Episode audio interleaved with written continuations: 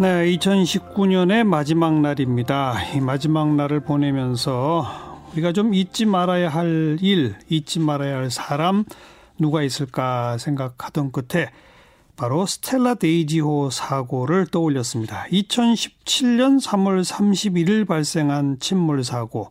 바로 며칠 전인 지난 25일 크리스마스 날이 사고 천일째 되는 날이었다고 하고 문재인 정부 출범 제1호 민원이 바로 이 스텔라 데이지호 침몰 사고였죠. 하지만 아직도 정확한 침몰 원인 밝혀지지 않았고 사망자의 유해 수습도 되지 않은 그런 상태입니다. 그런데 많은 사람들이 잊고 있는 것 아닌가 싶어서 오늘 바로 이 사고를 다시 좀 되짚어 보겠습니다. 스텔라 데이지호 2등 항해사 허재용 씨의 누님이시고 스텔라 데이지호 가족대책위원회 공동대표를 맡고 계신 허경주 대표님 오늘 스튜디오에 직접 모셨어요. 어서 오십시오. 네, 불러주셔서 고맙습니다. 네. 몇 분이 희생되었죠? 이 사고로? 네, 총 22분이고요. 어. 그 중에서 한국인은 8분, 그리고 필리핀 사람이 14분이었습니다. 예. 이 배가 굉장히 큰 배였죠? 네, 63빌딩보다 70m가 더 큰 배였어요. 아, 63빌딩? 네. 어. 엄청나게 큰 배이고 이렇게 큰 배는 전 세계에 52척밖에 없었다고 하더라고요. 네. 화물선, 그죠? 네, 화물선입니다. 어디서 침몰했죠? 남대서양이에요. 브라질에서 중국으로 가던 중간에 남대서양에서 어. 침몰했습니다. 그때 기상 상황이나 뭐 이런 혹시 그런 것들이 뭐 들어온 게 있나요? 정보가? 네, 물론입니다. 어, 느 정도였어요? 음, 침몰했던 시각은 오후 1시 반이었었고요. 음. 파도가 약간 있기는 했었지만 맑은 날씨였습니다. 그래요? 네. 파도 약간 있는 맑은 날씨에. 네. 63 빌딩보다 큰 그 화물선이. 네. 아니 왜 침몰했답니까? 저희도 그걸 아. 알고 싶어서 지금까지 어. 계속 이 자리에서 이렇게 기다리고 있는 겁니다. 네. 참, 그, 올해 2월엔가 1차 심해 수색이 진행됐었죠. 네네. 그 올해면 2019년이잖아요. 네. 2017년 3월에 발생한 사고인데 1차 심해 수색이 왜 올해 2월에서 해야 됐습니까? 처음 사고가 나고 난 이후에 음. 정부에서는 심해 수색은 선례가 없기 때문에 해줄 수 없다는 입장이었어요. 어. 심지어는 저희 가족들 앞에서 정부 관계자가 직접 심해 3,000m 이상의 심해 수색을 할 수 있는 기술은 없다라고까지 설명을 했었거든요. 예. 근데 그건 사실이 아니었어요. 음. 저희 가족들이 직접 구글을 통해서 그 해외에서 4,000m, 4,500m에서 심해 수색을 통해서 예. 유해도 수습하고 혹은 블랙박스를 수거해서 사고 원인을 밝혀내고 어. 이랬던 사례들을 찾아서 정부에게 들이밀었고 그랬어요. 네, 심해 수색을 해 달라 충분히 과학적으로 가능하다. 여기는 수심이 몇 미터 되는 데라고요? 스텔라 데이지호가 침몰한 곳은 3,500미터입니다. 근데 찾아낸 자료를 보니까 4,000미터, 4,500미터도 있더라. 네. 그럼 거기는 뭐 무인 잠수정이 가는 거예요? 유인 잠수정이 가는 네, 거예요? 네, 무인 잠수정이 들어갑니다. 무인 잠수정이 가서 블랙박스 회수하고 유해도 수습하고 하더라. 네. 오. 그리고 사실 현재 유인 잠수정도 심해 6,000m 이상까지 잠수해서 작업을 할 수 있는 과학 기술이 발전해 있어요. 예, 예. 그래서 그런 자료를 들이밀었더니 정부가 뭐라 그랬어요? 그랬더니 2017년 9월에 음. 해양수산부의 담당 과장이 국회에서 만일 심해수색이 공론화된다면 그러면 심해수색을 검토해 볼 수 있겠다라고 하더라고요. 예, 예. 그래서 저희가 그 말을 들은 다음 날부터 바로 국회로 찾아갔고 어. 마침 국정감사를 앞두고 있었던 시기였고 2017년 국정감사에서 스텔라데이주호가 어느 정도 이슈화되기까지 참 많은 노력을 해서 간신히 성공을 시켰어요. 네, 네. 그렇게 했음에도 불구하고 음. 정부는 계속 뜨뜨미지근한 반응을 보이다가 음흠. 2018년 1월 2일에 저희가 2017년에 10만인 국민 서명을 받은 것이 있었습니다. 예, 그것을 청와대로 전달을 하면서 대통령 2018년 대통령 첫 번째 민원이 다시 된 거예요. 네, 네. 그러니까 2017년에 대통령 1호 민원이었는데 그렇죠. 2018년 새해 첫 민원이 됐다라고 예, 예. 하면서 그날 1월 2일 날 음. 언론에 한 86개 정도 되는 기사가 뜨더라고요. 어. 그 이후로 정부의 반응이 약간 달라졌습니다. 네, 그 후로 네. 심해 수색을 검토하기 시작을 했고 음. 2018년 8월 14일에 문재인 대통령께서 주관하시는 국무회의에서 스텔라데이조 1차 심해 수색을 위한 예산이 53억이 통과가 됐고요. 어. 10월 달에 조달청을 통해서 국제 입찰이 진행되었고 어. 1차가 유찰되고 2차까지 가고 최종적으로는 미국에 있는 오션 인피니티라는 업체랑 같이 수의 계약을 통해서 음. 작년 12월 28일 날 계약이 체결됐어요. 아, 참 오래 걸리는군요. 네. 예, 예. 그렇다 보니까 2019년 2월에서야 음. 심해수색이 간신히 진행될 수 있었습니다. 그렇군요.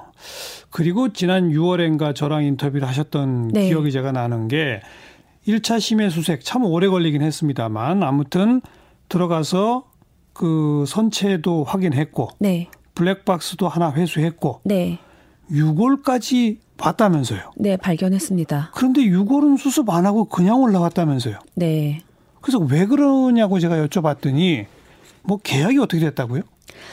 어, 외교부가 어. 그 미국의 오션 인피니티라는 심해수색 업체와 계약을 할 당시에 유해 수습에 관한 내용을 계약에 넣지 않았기 때문에 음. 그 업체가 유해를 발견하고도 그냥 돌아왔다고 합니다. 그건 외교부의 설명이 네. 예. 저희는 가장 이해할 수 없는 게 이런 거예요. 처음부터 외교부가 음. 우리나라에서 심해 수색이라는 걸 한 번도 해본 적이 없었다 보니까 음. 유해라는 게 발견될 거를 미처 예상하지 못해서 아. 그래서 계약에 안 넣었다면 이해가 되겠어요. 근데 예. 그게 아니더라고요. 그럼요. 저희가 몇 달 전 7월에 국회에서 음. 스텔라데이지오 1차 심해수색 평가 공청회를 열었었습니다. 예. 그 자리에서 밝혀진 사실이 있어요. 뭡니까? 심해수색 계약을 체결하기 한 50일 정도 전에 음. 그 심해수색 업체 사람이 제안서 설명회를 하러 한국에 왔었대요. 예. 그때 그 자리에서 정부 관계자가 만약에 유해가 발견된다면 어떻게 할 것이냐라고 질문이 있었고 네. 그 업체 담당자는 그물을 통해서 수습하면 된다라고 굉장히 구체적인 방법까지 설명을 했다고 해요. 그런데요. 그렇게 외교부는 어. 유해가 발견될 수 있고 수습을 할 수 있다는 걸 알면서도 예. 계약에다가 넣지 않은 거죠. 왜요? 알 수 없습니다. 어. 말로는 이렇게 설명을 해요. 예산 안에서는 그 유해 수습까지 포함시킬 수가 없었다. 어. 근데 저희는 만약에 기본 안에 계약이 들어가 있지 않다고 하더라도 옵션 계약으로라도 넣을 수 있었던 것이고 예. 제안 설명회 때 충분히 그런 내용이 오갔다면 당연히 그 내용이 계약에 반영이 됐어야 하는 것이 아닌가 예, 이런 예. 생각이 들죠. 그래서 그때 저랑 인터뷰했을 때 외교부가 그 업체랑 어떤 계약을 했는지 계약 내용 공개하라라고 하는 행정소송 내셨지 않았었어요? 네, 맞습니다. 그 소송은 지금 어떻게 됐어요?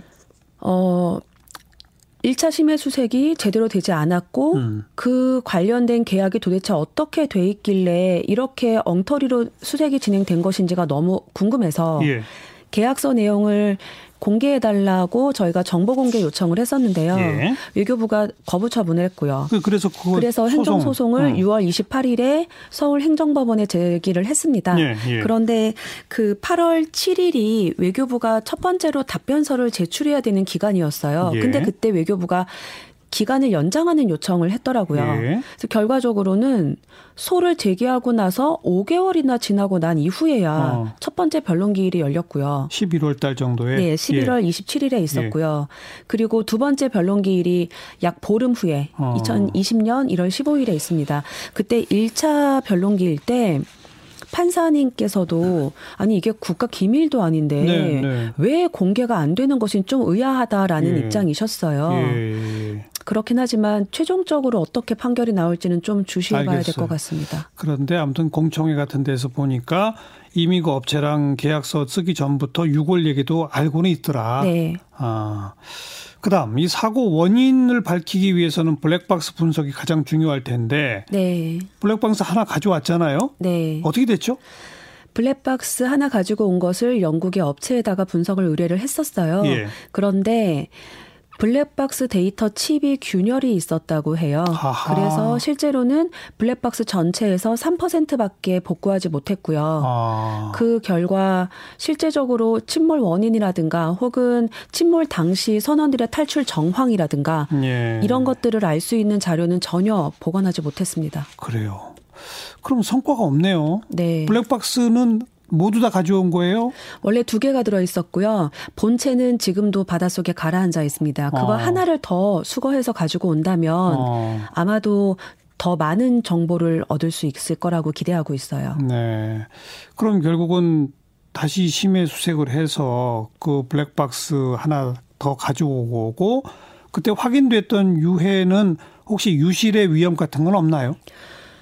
그 깊은 바다는 해류가 흘러가지는 않는다고 해요. 어. 그래서 떠내려갈 것 같지는 않은데 예. 다만 당시 발견되었던 사진을 보면 해양 생물들이 다닥다닥 붙어 아, 있어요. 아, 아. 마 시간이 지나갈수록 예, 예. 소실되겠죠. 예. 지금 정부는 그럼 2차 심해 수색에 대한 의지나 예산은 있는 겁니까? 어떻게 되는 겁니까? 현재로서는 거의 없 다고 봐야 할 것 같습니다. 네, 외교부는 음. 2차 심해 수색에 대해서 처음부터 의지가 있지는 않았었어요. 예. 그런데 아까 말씀드렸던 7월 달에 국회에서의 평가 공청회 때 예, 예. 국회 공청회의 결론이 이렇게 났어요. 1차 심해 수색은 미흡했다. 음. 그리고 침몰 원인 규명과 유해 수습을 위해서 2차 심해 수색을 해야 된다라고 예, 예. 결론이 났거든요. 예. 그 이후로 외교부가 심해 수색을 하기는 하겠다. 그러나 음. 50억 정도의 예산을 가지고 유해 수습을 하겠다. 어. 침몰 원인 규명에는 그다지 관심이 없더라고요. 어허. 그랬었는데 올해 국정감사 이후로 그 외교통일위원회에서 예. 2차 심해 수색을 위한 예산 100억을 의결을 해서 예결위로 올렸어요. 음. 그랬는데 예결위에서 최종 예산 마감 시한까지 계속 스텔라데이조 예산을 심의하고 있었는데 네. 마지막에 기획재정부가 강력하게 반대해서 전액 삭감됐다고 합니다. 전액 삭감? 네. 어. 현재로서는 내년도에 스텔라데이조 예산은 영원인 상태예요. 네. 아무튼 우여곡절 끝에 외교부 쪽에서는 신청했군요. 그래도 예산을. 네, 외통위에서 외교위로 돌아갈 때 외교, 음. 외교부가 동의를 했죠. 그러니까요. 네. 그런데 기획재정부는 안 된다. 네. 왜 안 된다고 하는지는 혹시? 어, 그 이유에 대해서 저희가 며칠 전 23일에 음. 외교부 담당자들을 만나서 설명을 들었어요. 그랬더니 기획재정부의 논리가 이거였습니다. 다른 해양 사고와의 형평성 때문에 안 된다. 어, 예. 그리고 민간의 일은 민간이 알아서 해라. 민간에서 난 사고이기 때문에 가해자와 피해자가 알아서 해야 될 일이다. 정부가 개입하지 않겠다. 음. 네, 이런 설명을 하더라고요. 네. 저희는 좀 이해할 수가 없었습니다. 가해자와 피해자가 알아서 해라? 지금 여기 가해자 피해자 누가 가해자예요? 이 스텔라데이즈호의 선사인 폴라리스 쇼핑이라는 회사입니다. 음. 그, 그, 그 선사가 어떤 잘못을 했는지가 지금 드러난 게 있어요? 그 드러나지 않은 상태에서 예. 현재 예. 선박 안전법 위반에 대해서 어. 재판이 진행되고 있기는 해요. 그렇죠. 부산에서 재판이 진행되었고 예. 2월 달에 선고기일을 앞두고 있는 상태인데요. 네. 얼마 전 최종 변론기일에서 좀그 폴라리스 쉬핑의 대표 김한중이나 음. 그쪽 변호인단이 어이없는 주장을 하더라고요. 뭐라고요? 침몰의 원인이 밝혀지지 않은 상태에서 음. 침몰 그 자체를 양형의 자료로 삼을 수 없다라고 했어요. 바꿔 음. 말하면 음. 침몰을 하기는 했는데 침몰 원인이 밝혀지지 않았기 때문에 침몰은 죄가 안 된다는 거예요. 음. 근데 이 이야기를 이해를 하려면 이걸 좀 먼저 알아야 돼요. 폴라리스 쇼핑이 어떤 잘못을 했냐면 선박 안전법상 선박에 문제가 있으면 해수부에 보고를 하도 신고를 하도록 되어 있는 의무 규정이 있대요. 예, 예. 근데 그 의무 규정이 언제부터 생긴 거냐면 세월호 참사 이후에 네, 네. 선박에 문제가 있을 경우 해수부에 신고를 하도록 하는 게 의무 규정으로 바뀌었다고 합니다. 예. 그런데 요 폴라리스 쇼핑의 대표는 이런 말을 해요. 선박이 침몰할 정도의 결함이 발견되지 않았기 때문에 신고를 안 한 것이다. 음, 음. 그러면 스텔라 데이지호는 왜 침몰했을까요? 그러게요. 음. 김한중 대표 말은 이거예요. 침몰할 정도의 결함은 아니라서 신고를 안 했다. 네, 그런 그래서 결함은, 자기는 죄가 없다. 그런 결함은 없었다. 네. 그런데 왜 침몰 했는지는 자기도 모르겠다. 날씨 때문이라고 주장을 합니다. 아니 뭐 그때 파도 잔잔했다면서요. 어이가 없는 건요. 스텔라 데이지호는 전 세계에서도 드물게 큰 선박이에요. 예, 예. 그 선박이 정말 김한중 대표의 말대로 파도 때문에 침몰했다고 한다면 그때 당시에 남대서양을 지나고 있던 다른 작은 선박들도 다 침몰했어야 돼요. 음. 그런데 스텔라 데이지호 하나만 침몰했거든요. 선박에 문제가 있었다는 증거죠. 네. 그런데 지금 폴라리스 쉬핑은 결함이 있기는 있었으나 침몰할 정도는 아니었고 날씨 음. 때문이고 그렇기 때문에 자기는 죄가 없다. 예. 이런 말을 하고 있습니다. 예. 근데 사실 그 재판을 담당한 재판부 입장에서도 참 판단하기 답답하겠네요. 그죠? 그 선박에 결함이 있는지 없는지도 확인된 바가 없잖아요. 모든 정보가 지금 없는 상태 아닙니까? 심해 수색을 통해서 블랙박스 이외에도 다른 증거 자료를 좀 더 가지고 왔었어야 해요. 그렇어요. 그 증거 자료를 어. 가지고 오는 게 심해 수색의 처음 과업 범위에 포함이 돼 있었고요. 근데 그거를 전혀 진행하지 못했기 때문에 심해 수색이 미흡하게 끝났다라고 평가가 된 거고요. 그런데 2차 심해 수습 수색은 지금 계획도 없고 돈도 없다. 네, 지금 현재 정부의 예산은 없는 상태입니다. 음.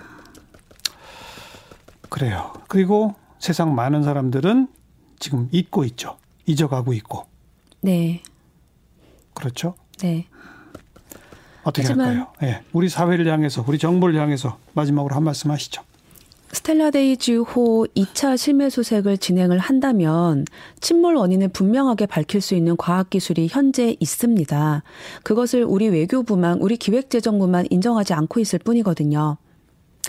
세월호 참사 이후로 우리나라 대한민국 국민들은 안전한 사회에 대해서 열망 갈망 이런 것들이 훨씬 강해진 것 같아요. 예, 예. 그런데 대한민국 정부 공무원들만 책임질 일을 하지 않겠다, 선례를 만들지 않겠다라고 하면서 음. 제자리에 머물러 있는 상태라고 보여요. 예. 새해에는 대한민국 공무원들도 조금만 더 인식이 바뀌었으면 음. 좋겠어요. 음. 음. 본인들이 선례를 만들기 싫어서 일을 못 하겠다라고 하는데 스텔라데이지호의 침몰 원인을 정확하게 밝혀서 더 이상 해양 사고가 나지 않게 만들 수 있을 때 예, 예. 본인들의 자손들도 안전한 사회에서 살 수 있고 음. 저희 대한민국도 한 단계 더 성장할 수 있고 훨씬 더 우리가 원하던 그런 사회가 되는 게 아닐까요? 국민들도 이걸 좀 기억해 주셨으면 예. 좋겠어요. 예. 재난 이런 재난이나 이런 참사가 특별한 사람들이 겪는 게 아니라는 거. 언제 어디서 어떻게 사고가 날지 모르기 때문에 음. 단 하나의 사고 이것이 비록 해양 사고라고 할지라도 네. 이 스텔라 데이즈호의 침몰 원인을 정확하게 밝히는 선례가 만들어진다면 다른 재난도 제대로 해결될 수 있는 선례가 되는 거잖아요. 또 사전에 막을 수도 네, 물론입니다. 네. 아직도 똑같은 선박이 대한민국에 스물 몇 척이 더 있거든요. 알겠습니다. 스텔라 데이지호 가족대책위원회 공동대표 허경주 대표를 함께 만났습니다. 고맙습니다. 고맙습니다.